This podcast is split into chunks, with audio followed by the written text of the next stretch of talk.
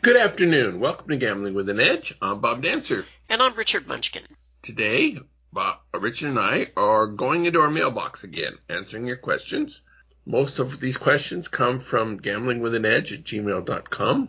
And so if you have a question that you would like to hear us address, um, by all means send it in. We also get questions from other places.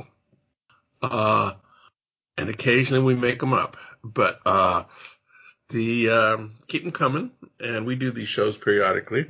First question from a Brit. I live in the UK and enjoy the game of blackjack purely as a recreational player. Sometimes it's expensive, sometimes very cheap entertainment.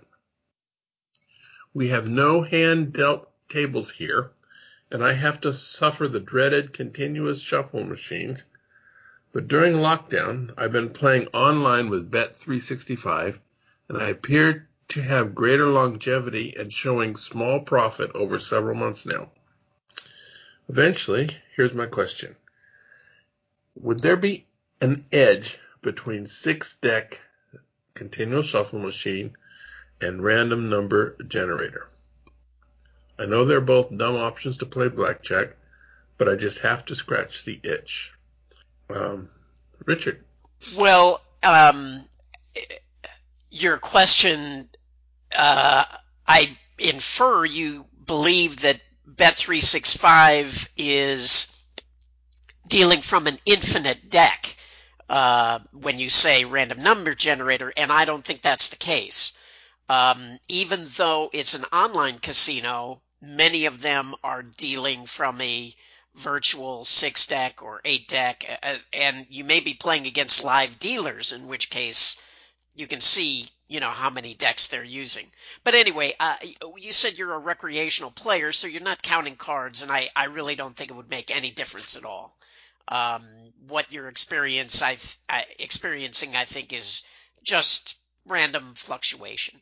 Yeah, the uh, I have no blackjack knowledge to add to what Richard said, but since um, it is a lockdown because of the pandemic, you're not supposed to be scratching your itches. So um, just keep that in mind. No, that's the perfect thing to be doing doing a lockdown. Are you kidding?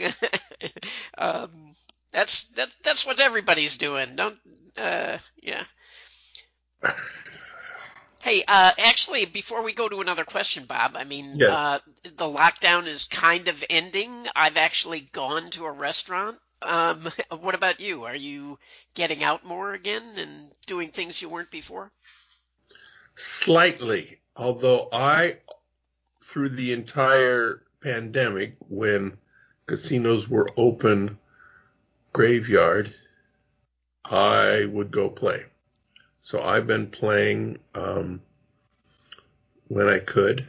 Uh, Bonnie and I have been going to restaurants inside casinos um, all throughout. Uh, what about dancing? Have you uh, gone that far yet? We, the square dancing has not come back. It sort of is. And social dancing, we're actually, um, Wes Winters, who's our, one of our favorite options at South Point, has started back on um, Friday and Saturday nights. You'll hear about that during the commercials. And so it's still coming up this coming Friday night. We haven't been there yet, but we will. Uh, if you want to see what Bonnie really looks like, that's the time to see. um, and we're looking forward to that. Um, it bothers me that um, some casinos are requiring no mask at all. You're on the honor system. If you've um, been vaccinated, you don't need the mask. If you haven't been vaccinated, you need to wear a mask. And the state is about at 30% vaccination rate or something like that. And there's no mask in there. Yeah, yeah, same thing in you know Costco and places like that. And and the problem is, I think there's a high correlation between people who have not been vaccinated and people who don't want to wear masks. So, uh, yeah, that that's unfortunate, but um, but still, I'm I'm happy that uh, I'm getting out more and that I can see human beings again and Yes, and so uh, a a friend of both, a non-gambling friend of both yours and mine, Richard, is coming to town in early September, and Bonnie and I would like to host a dinner for all six of us, including you and Nelia. So maybe that can happen. We'll see. Sounds good. Next question. I'm an amateur AP who ran across their first opportunity with an extremely talented dealer. My problem is the nature of the game makes it blatantly obvious in many situations that I have information I'm not supposed to. I wrote myself some software to estimate my edge slash risk if I were to introduce some common sense cover plays. This seems to result in a 30 to 40% reduction in the overall edge. My question is, is cover worth it for these type of plays? Even with most common sense cover, there just seems to be no way to really hide what you're doing if you want to actually exploit your additional knowledge. I feel like crap if the game got burned and I l- left a bunch of money on the table by not taking full advantage. Richard. Absolutely, I would play cover. I mean, you know, um, if you have a game with a very high advantage, let's say if you played it perfectly, let's say your advantage would be 13%, um, but you decide to do things like not hit hard 19 against a 20, uh, those kinds of things, then uh, yeah, maybe your edge goes down to seven or eight percent or something, and uh, most people can live just fine with seven or eight percent. I mean, your edge is going to last a lot longer if you make some common sense cover. You have to make your play look like something a normal kind of bad civilian player would do. So I absolutely would try to prolong the, ga- the game by playing some cover, but realize the game is eventually going to get burned you're not the only person who is going to discover this game. Eventually, other people are going to discover it too. So you do want to, you know, you do want to make hay while the sun is shining. You might also want to consider bringing in a BP to bet the money so it's less obvious that what's going on because the BP can be in a in not in the lucky seat and um, you know, be obviously not trying to see a whole card or something like that. But just to be clear, we're not talking about just normal counting in blackjack. This has to be something extra special that uh, on top of that to uh, to make the cover worthwhile. Oh yeah, if you're talking about a dealer who, when you say she's really talented, it means she's only cutting off you know, 40 cards on a six deck shoe instead of two decks, well, then no, I wouldn't lay a bunch of cover on that. But it sounded to me like it was he was pretty clearly talking about playing a whole card of some sort. Okay. In Ultimate X, is the strategy for vulturing gains with multipliers any different than the strategy for the base game? i.e., jacks are better, deuces wild, etc. I've heard y'all talk about playing a different strategy to increase the chances of getting a royal when chasing progressive. Is there a strategy for increasing your win frequency instead of EV to pick up leftover multipliers? Okay, uh, vulturing Ultimate X means someone has Ultimate X is you get multipliers on your next hand for winning combinations this hand. And some players leave at the end of a hand without playing off their multipliers. So the vultures come along, play at five coins per line rather than 10 coins per line, and they play one hand with a big advantage. So that's what vulturing is. Now, the, the basic strategy for that is that I would use where to do that would be the basic game. Uh, there are actually way too many video poker variations and bad pay schedules that you're not going to know all those strategies perfectly, but just kind of use common sense as to what the um, what the normal strategy should be and use that. Yeah, and it's the kind of thing where you're bending over to pick up a $10 bill and you're kind of worried about the two pennies that might be somewhere next to it under a leaf. Something like that, yeah. And uh, good. Now, now, somebody said Richard mentioned how many more negative decks than positive one in one of the recent shows. Can he elaborate? If you're using a balanced count, you should have an equal number of positive and negative true counts, right? Yeah, you'll have far more shoes with a disadvantage, but that's because the house edge, and that's why you count cards. Maybe I just misunderstood. Yeah, you're correct. You should have the same number of positive and negative, but remember, when the count goes to plus one, you still don't have an edge. You're not betting any money. So I guess what I should have said is you will have many more shoes where you never put out a big bet than you will shoes where you do get to put out a big bet. Okay. Next subject. Today was my first day back to MGM National Harbor in about a year. While playing on a video poker machine, I had accumulated zero points. I thought it was a defective card. Not so.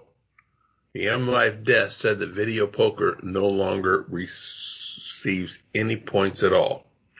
Zero. Wow. Now I find this interesting. While I don't play at M Life properties, I'm sure many of our listeners do. Were I to play at these properties, I would check to see if this is true for all video poker, for all video poker, for all players in all tiers. Or perhaps there's some caveat that are useful to know. Some requires some casinos require that you earn um, certain tier levels before they start awarding points. But once you do achieve that tier level, then you earn points. Um, so I don't have any of the answers to this, but where I'd be playing at these casinos, I would definitely check it out because I'm guessing their video poker games would not be playable with no points at all. And probably won't be even with points. That might be true too. Um, so, um, but they're still going to have vulturing opportunities and they will still have progresses. Sure. And so there will be some opportunity there for players. I don't know if there's enough opportunity to make it um, worth doing the loops and playing off these things but um, some people will certainly be there trying to find out. Next question. My casino, my questions concerning taking chips out of casinos. A guy I know takes a large quantity of chips out of casinos, mainly Vegas Strip casinos, and sells them for a small profit, mostly $1 chips, but they range from ones up to $25. Is this wrong? Is this punishable? What could happen? Should this guy stop? And it's not against the law to remove gaming tokens from a casino. Many players do this from one day to the next or one week to the next. In fact, casinos like to have you do it because you paid $25 for that $25 token. And if it, if you retire it somehow, then the casino has uh, $25 of profit. Um, there's an active market for coin and chip collectors, many of which are no longer cashable at the casinos.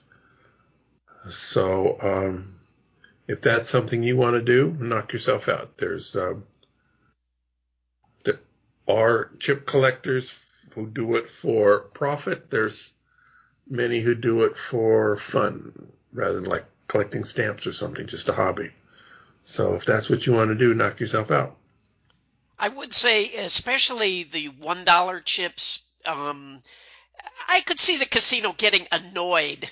Uh, be, I, I don't know what it costs them to make a chip, but uh, you know, it it's possible that specifically the one dollar chips, they might be really annoyed to to have all their one dollar chips uh, sort of uh, go out of circulation. But um, but how would they know you're even doing it anyway? And and as Bob said, there's nothing illegal about it. But I wouldn't just go to the poker room.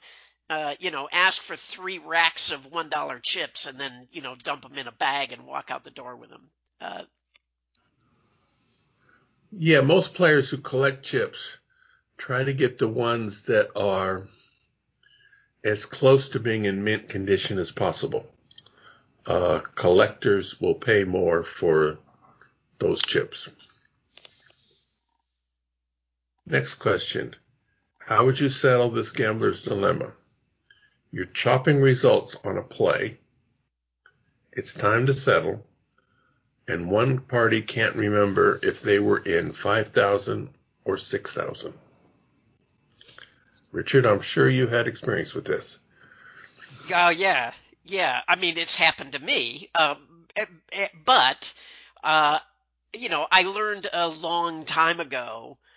I, you know, go on a trip and I will take exactly whatever 20,000, 30,000, whatever it is. So, um, at the end of the play, I can go back and count all my money and then know what exactly what I was in. Um, you know, so I mean, yeah, I've certainly run into this. Um, you know, you make your best guess. Uh, if you trust the people that you're playing with, I certainly have played with some people who are not very responsible and would lose their feet if they weren't screwed on. Um, you know, so yeah, I mean, you just, I don't know what to say. There's no hard and fast rule. You, you make your best guess. But you try to institute practices that will prevent that from happening in the future. And if one guy is always forgetting then you don't do business with him anymore, sort of? Well, no, I would try to convince him to, you know, how much money are you starting with? Before we leave the hotel room, count all your money. How much are you starting with? you know what I mean? And just make that become a habit so that they know, and then you can count it, you know, when you get back. I'm fortunate that I play with people that I really trust, and you know, as I say, some of them would lose their feet if they weren't screwed on.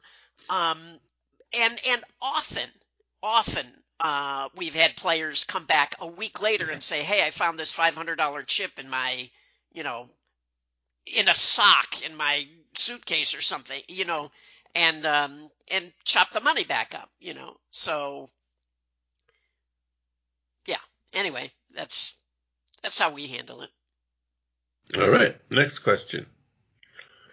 If I were to keep a nominal a nominal inventory of chips from various casinos, say $500 each, do I face any kind of risk that they will no longer be accepted at the casino 6 to 12 months from now? That is, the casino changes the chips being used. The only risk I can think of is another pandemic where the casino shut down and I'm unable to convert the chips. But again, I'm able to hold on to them long term, so I feel the risk is low and is outweighed by the benefits. The chips become becoming worthless is my primary concern. Well, I'm sorry, you want to go first? I can. Um, chips do go obsolete periodically, but they usually give you at least six months notice to cash them in before they expire. And $500 is not each is not much of an inventory. It's too little to buy you anything. If you're going to have a chip inventory of, you know, twenty or thirty thousand dollars in order that you can avoid CTRs and going to the cage and stuff like that, that will buy you things. But five hundred dollars is too small. Yeah, uh, as Bob said, you usually get a warning um, that chips are going to change and uh, and even after they change, usually you have a period of time where they'll still cash them. Um, and and in terms of the pandemic, um, you know, I think most casinos were pretty good about honoring chips. Uh, you know what I mean? Because they understood that uh, everything was closed down and people weren't coming. So I, I would not worry about that. You know, if it's um, if it's far away from you, it's a place that you're not going to go very often. Then uh, I don't know that I would keep them just because unless you have somebody locally that you talk to that can tell you, hey, this place is changing their chips. Um, Are there um, on the the websites? Are there uh, are those kind of things commented on that? Um, that Yes. Circa, for example, Yeah. is uh, Yeah, yeah. I, on the on the blackjack websites, usually people will say, "Oh, they're going to change their chips at this place. You have until, you know, September first or whatever." good. That would be useful to know. Next question. As a slot player with a huge edge, in general, is it wise for longevity to give up some edge and give back some money on ploppy games? Or do you think it won't matter eventually? And my thought is, I don't know how big your, your edge is. If it's, if you really mean five to 10% or more, it's probably better not to use a player's card at all. And if you're not using a player's card, any additional play you have on bad games would be invisible to the casino. Yeah, I think it's it's not going to matter uh, ultimately. I think eventually they will, if you win enough, eventually they're going to decide they don't want you to play. Um, so I, I don't think it'll help to go, you know, play craps or something as as quote unquote cover. And you know, you can uh, you can manipulate somewhat the use of a player's card. You do not want to have a player's card that has a large lifetime win on it. So uh, you kind of have to use a player's card sometimes because you're going to hit W2Gs.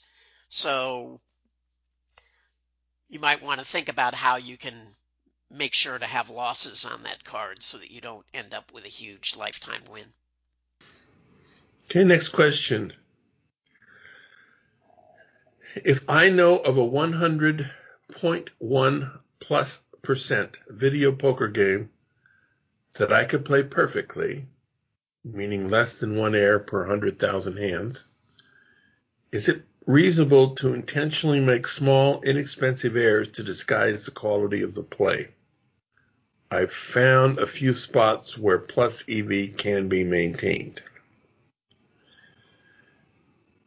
My response to that is 100.1% is hardly enough to play profitably. If you're a fast dollar player playing a thousand hands an hour, you'll be ahead $5 an hour long term. If you play perfectly, which few people do, um, um, I'm curious how you think you can measure one error per 100,000 hands. Um, it's very possible to lose for years at a time playing that game without intentionally making any additional errors at all. And the casino will not recognize whether or not you're making errors anyway. So I would not make them. Can you please let us know what a profitable bet spread would be if a blackjack player decided to play more through all counts versus wonging in and out? Wonging seems to take a lot of time and I assume draws more suspicion. If you have any advice on what a good bet spread would be for play on all count strategy and at what true count would you put out your max bets? This would help in figuring out how much to bet when playing and still be profitable.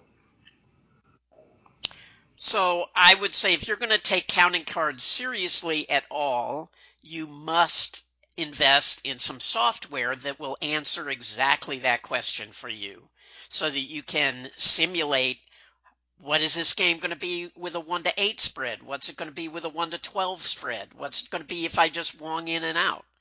Um, you know, so you can get the Casino Verite software from uh, Norm Wattenberger, or you can get the um, Colin Jones at Blackjack Apprenticeship has some software that will also do that. Um, so yeah, it, it, and I believe that uh, Norm Wattenberger used to have some free software uh, online basically. You you would go to the website and i think this was at blackjack the forum and um, uh, you could plug in you know spreads and uh, rules and uh, and it would give you some win rates and things. So yeah, but if you're going to take it seriously, you you got to have some kind of software.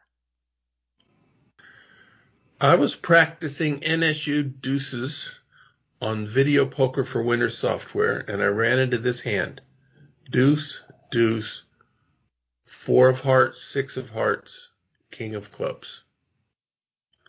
I held the straight flush, deuce, deuce, four, six. Video Poker for Winners said I made an error and should have only held the two deuces.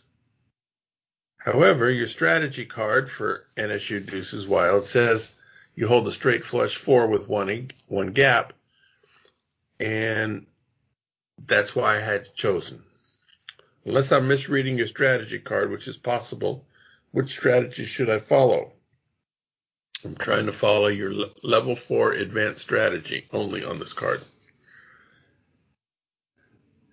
Okay, notation can be confusing sometimes.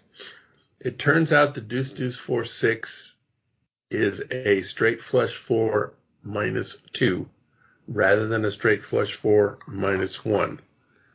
The minus number includes the number of gaps, but being close to the deuce also counts as an additional inside. The card spells out that clearly on level three that in the, the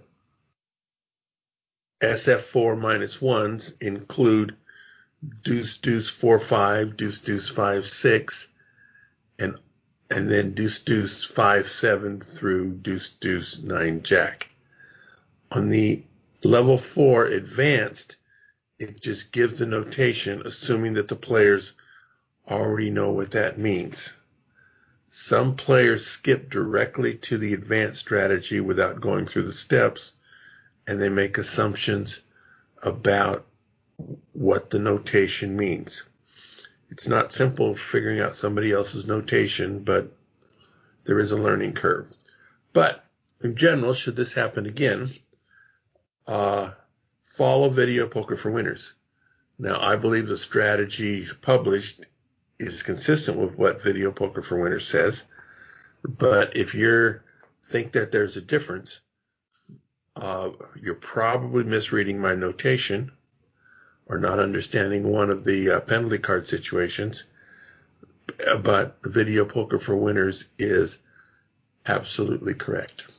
The goal in the strategy was to produce a strategy that was 100% consistent with that.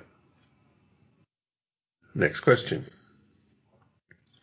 I found a video poker machine in my area that has a progressive on the Royal Flush. The best game on the machine is NSU Deuces. When the progressive finally hits the breaking point, is there a particular strategy strategy deviation chart I can use? In your book, you talk about different breaking point strategies. I'm wondering if these strategies are printed somewhere. Uh, we call it a break-even point rather than breaking point. Uh, and you're on, on your own to figure it out. If you're going to play progressives more than occasionally, uh, consider reading Frank Kneeland's book, The Secret World of Video Poker Progressives. Also note that if they had NSU deuces, that's a that's a that's a pretty loose game. They probably also have nine six jacks or better, which is uh, 0.2% tighter. As the progressive gets high enough, jacks are better becomes actually becomes a better game because the royal cycle is less on jacks are better than it is on NSU deuces. So, um, but Video Poker for Winners and other software will figure out an okay strategy for you. Um, you can get one for free from the Wizard of Odds website It has a notation problem that I'm not crazy about, but it's hard to beat free and accurate. So, uh, good luck to you. On, if you Google Max Rubin, it says he's 105 years old. This can't be true. So do you know, do you know how old he actually is? Well, chronologically, chronologically, he's younger than I am, but he, and he has serious health issues. That should be sufficient information for you without um, invading his privacy too much. Do you have anything to add to that, Richard? Yeah, I, I just want to say, you know, often websites ask for your date of birth, which I don't usually want to give up. And I used to, um, just so I would remember uh, what date I had given sites, I would put like January 1st, 1901. Um, and then some of them started saying, that can't be right. You can't be 120 years old. Um, so, uh, yeah, so, so it doesn't surprise me that it says he's 105 because maybe he had the same idea to just put in some date of birth because he didn't want to give his real one. Yeah, and if, and if he didn't want to give it to you, then we're not going to blow it for him. okay. Another video poker question. What should what should my overall long-term bankroll be for playing at the dollar level, five dollars per hand? I've heard it should be four or five times the value of the royal, but do not know if this is accurate. Also, I'm having trouble understanding when it is proper to quit for the day. I've read to stop should I lose 60% of my bankroll for that session. Can you let me know how to approach this? Okay. Early in my video poker career, I published you need three to five royals as a bankroll. I had no tools to figure these things out exactly. And now that I have those tools, I'm embarrassed that I ever wrote that. But I did. That might be where you heard five times. I'm assuming you're playing to win and not just as a recreational player. With that in mind, unless the return of the game, including cashback, free play, other promotions, exceeds 100%, the bankroll requirement is infinite. The actual bankroll you need depends on how much in excess of 100% the game is and how big the variance is. There are two products that calculate bankroll for you. First is Video Poker for Winners, available at bobdancer.com or a Las Vegas Advisor website, and the other is Dunbar's Video Poker Risk Analyzer. The products are very different and go about calculating bankroll differently, but they come up with very similar bankroll amounts for a given situation. Each one of those has some advantages over the other. You ask about stop limits. Basically, stop limits and or win limits are for people playing games of less than 100%.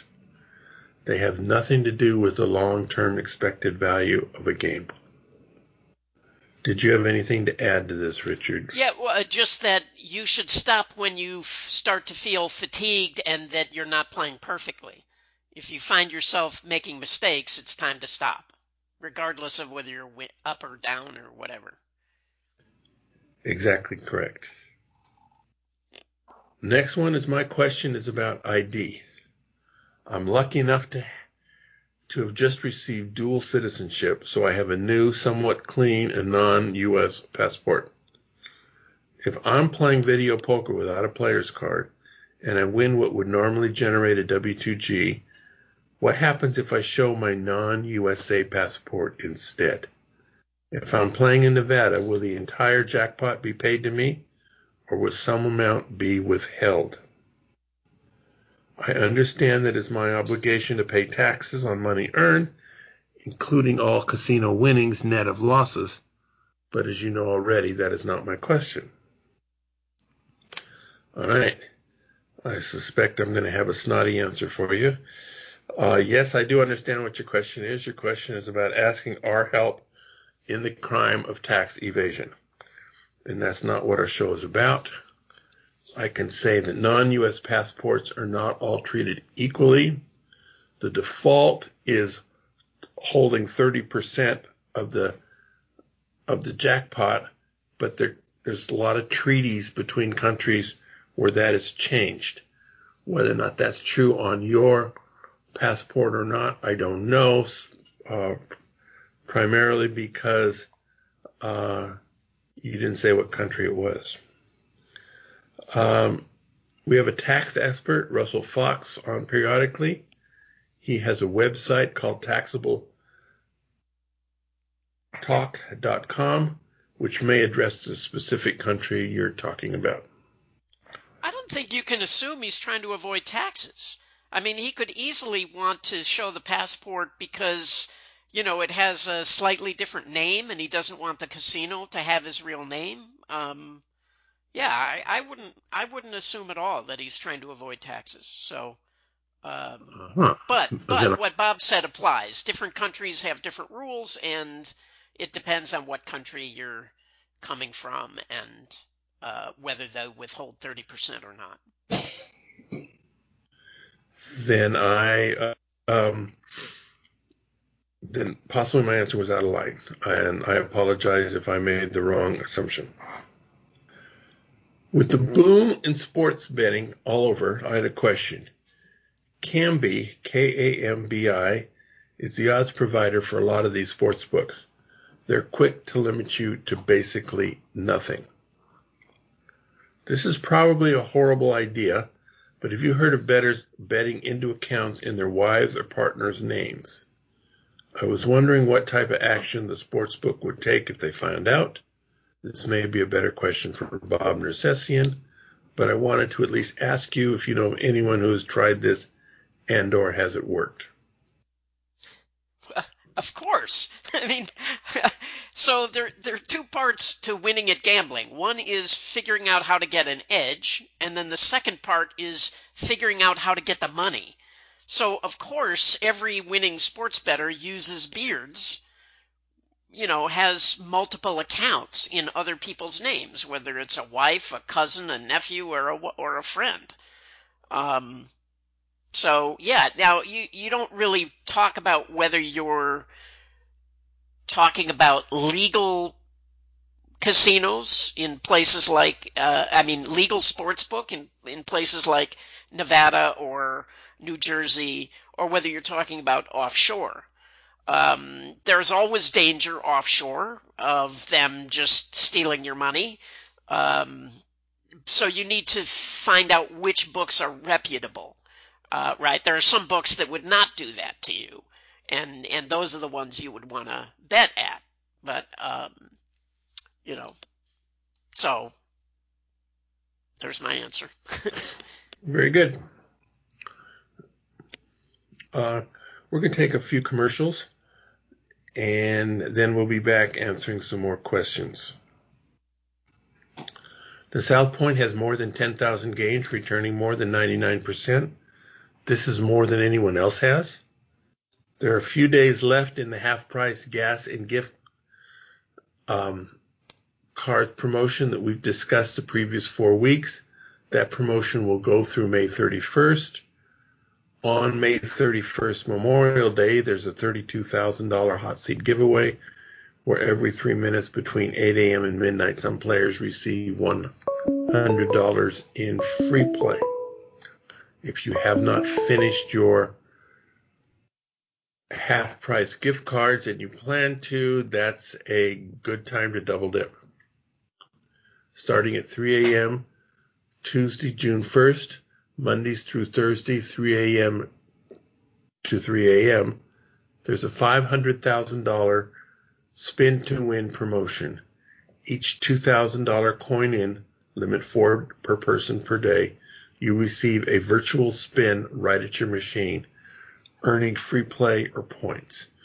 In the past years, the average spin was about $12, meaning you earn an extra $48 a day on average for $8,000 coin in, four days a week. There are now shows in the showroom starting May 27th through 30th with the Righteous Brothers. BlackjackApprenticeship.com is an excellent site for those of you who wish to be successful at counting cards. One of the advantages to the membership is a casino database for members only that lists for each casino the number of games, the rules, the penetration, limits, and other information. It's regularly updated by active members. And if you're an active member out there, you're encouraged to update it yourself. So if you're playing not so close to home, you'll find good information about playing conditions before you ever set foot into the door.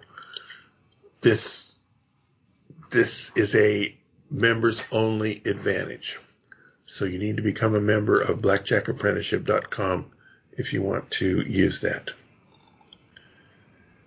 Videopoker.com is the best place to play lots of games. If you sign up for the gold membership, $8.95 a month or $79.95 a year, this allows you to get correction on most of the game. The game of the week is triple triple bonus poker. This is an ultra high variance game. It is similar to triple double bonus in that you get paid 800 for one for all aces with a 2, 3, or 4 kicker.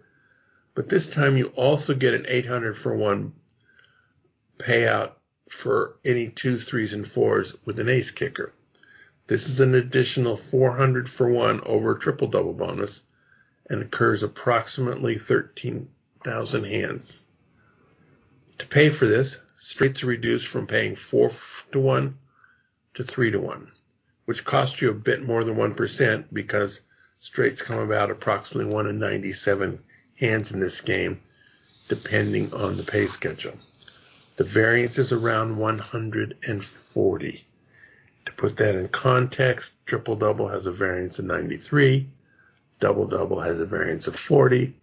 Jacks are better has a variance of 19. So this is a game that if you uh, haven't hit one of the top hands today, you will wish you had stayed home. We're back to our questions. I'm a long time listener to the show and really enjoy your insights, although I don't really take part much in gambling myself anymore. My question is, what is your favorite non-strategy gambling book? I've enjoyed Bringing Down the House, The Professor Banker, and Suicide King, and The Odds. I was looking for more books in that fashion, having anything to do with gambling, but also having a great story. So I suggest checking out anything by Walter Tevis, which would be The Hustler, Color of Money, uh, the Queen's Gambit, and some others, or Damon Runyon, who wrote. Uh, he started out about 100 years ago, wrote very colorful gambling situations. In poker, there's been the Cincinnati Kid, Rounders, Molly's Games, among others.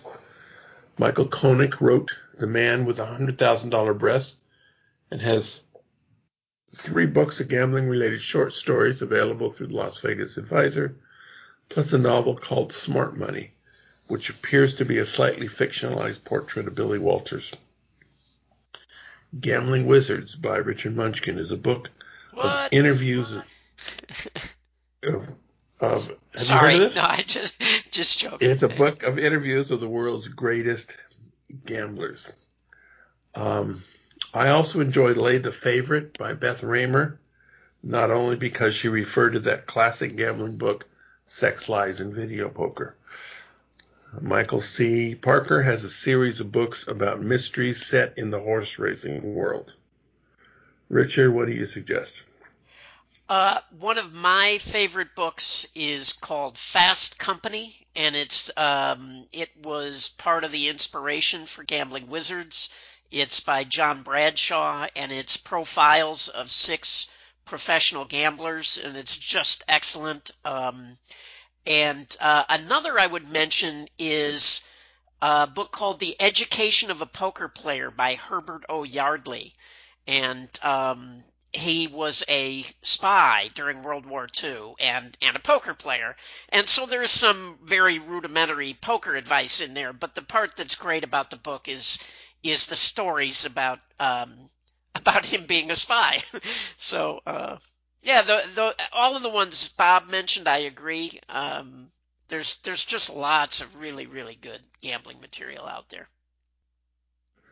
Yeah, and the last week I had a recommended of a book of a collection of short stories and others on gambling. So you may um, that you know what that particular book you mentioned I think is out of print. Um, so because I went looking for it on Amazon and could not find it, so uh, I got it from the public library. Yeah. So, uh, so I I use that. Not everybody uses the library, but um, but I do. Next question.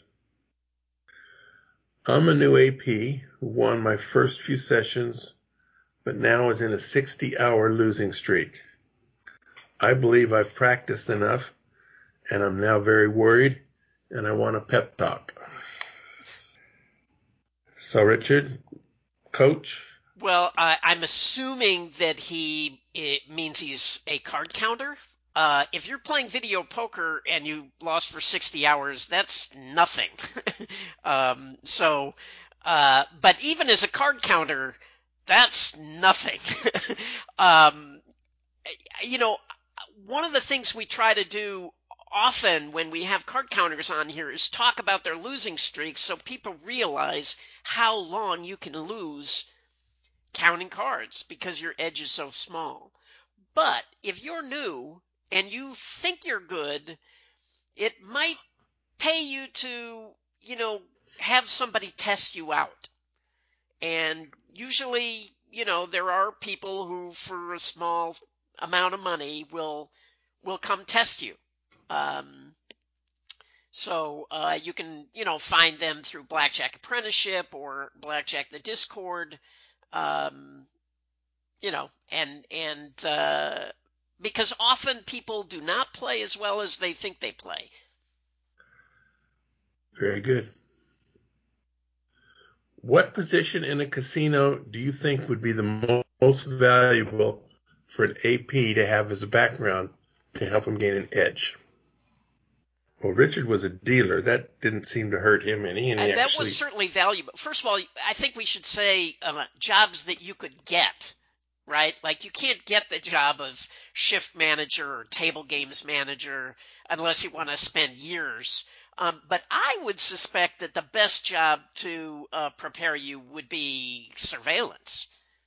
So you know exactly yeah. what is going on up in those surveillance rooms and some of them will teach you. Um, and you'll have a- access to some of the good books in the surveillance room library at, at some of the better ones. Yeah, I don't know about that. I mean, most surveillance people I talk to say they're too too cheap to buy. The the casino won't spend any money, and if you want books, you got to buy them yourself. So. Okay. Next question.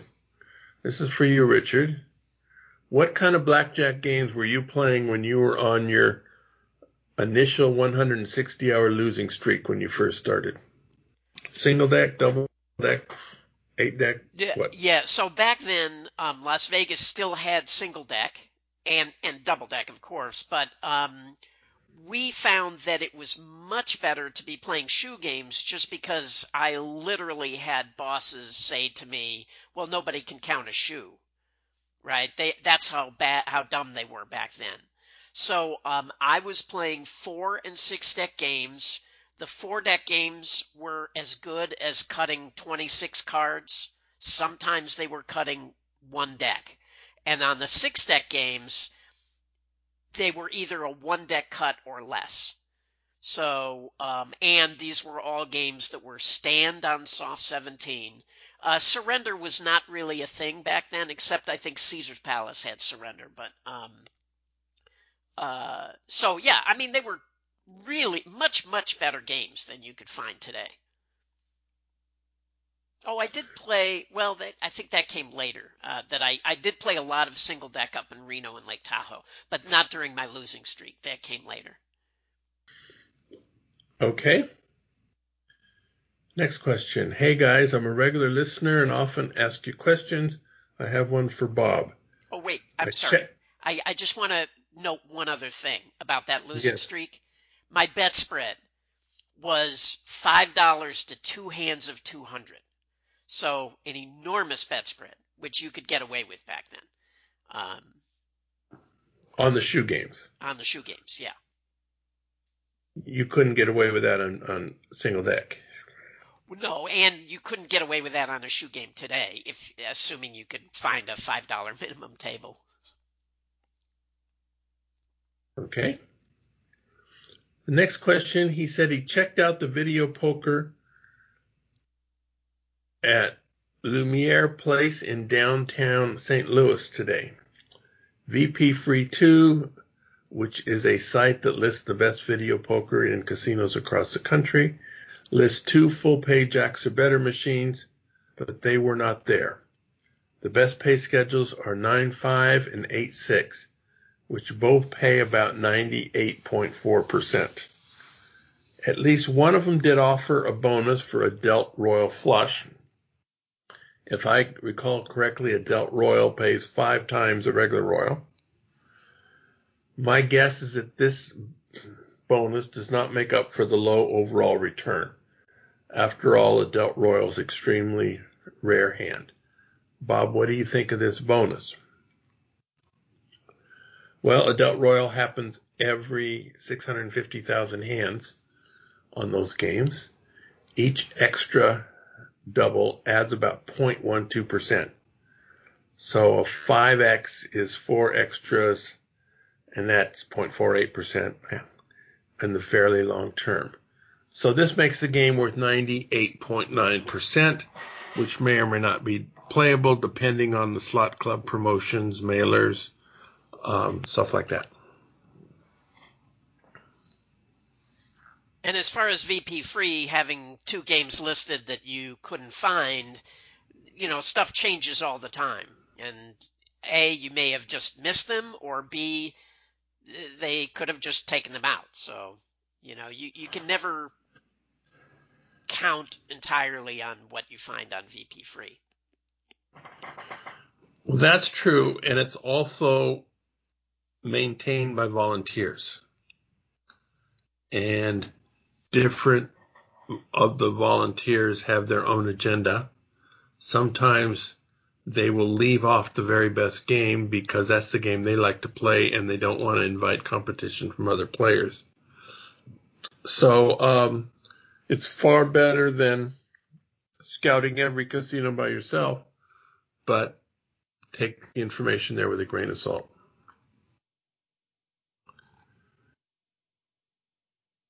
Is there any place I can consult to find the payback for different deal draw video poker games? I can f- easily find the payback on the draw hands, but I've never seen anything printed about the payback for the deal hands. And I don't know of a printed source on that. To get that information, I had to create my own Excel sheet where I broke down all 2,598,960 starting hands into their component parts, such as four royal flushes, 36 straight flushes, all the quads broken down by with and without kickers, uh, 3,700 144 flushes, etc. I've done this for both non-wildcard games and deuces games. I haven't done it for joker games. The information allows you to calculate how much any game pays on the deal. I don't give this Excel spreadsheet away for free, but for $2,000 I'll sell you a copy. I hope the price is more than it's worth to you because I didn't really create it for use for anybody else as a slight hint on the uh, on the games of IGT, uh, where you have half and half, half deal and half draw, the deal pay schedules are slightly looser than the regular game. So if you're playing a 99% game on the draw, the deal part of it is probably 99.1 or 99.2. Uh, so it's slightly better than playing the game itself. It also has the advantage that you cannot make a mistake on the deal part of it. Uh, whereas you can make mistakes playing the draw part of it. All right. Uh,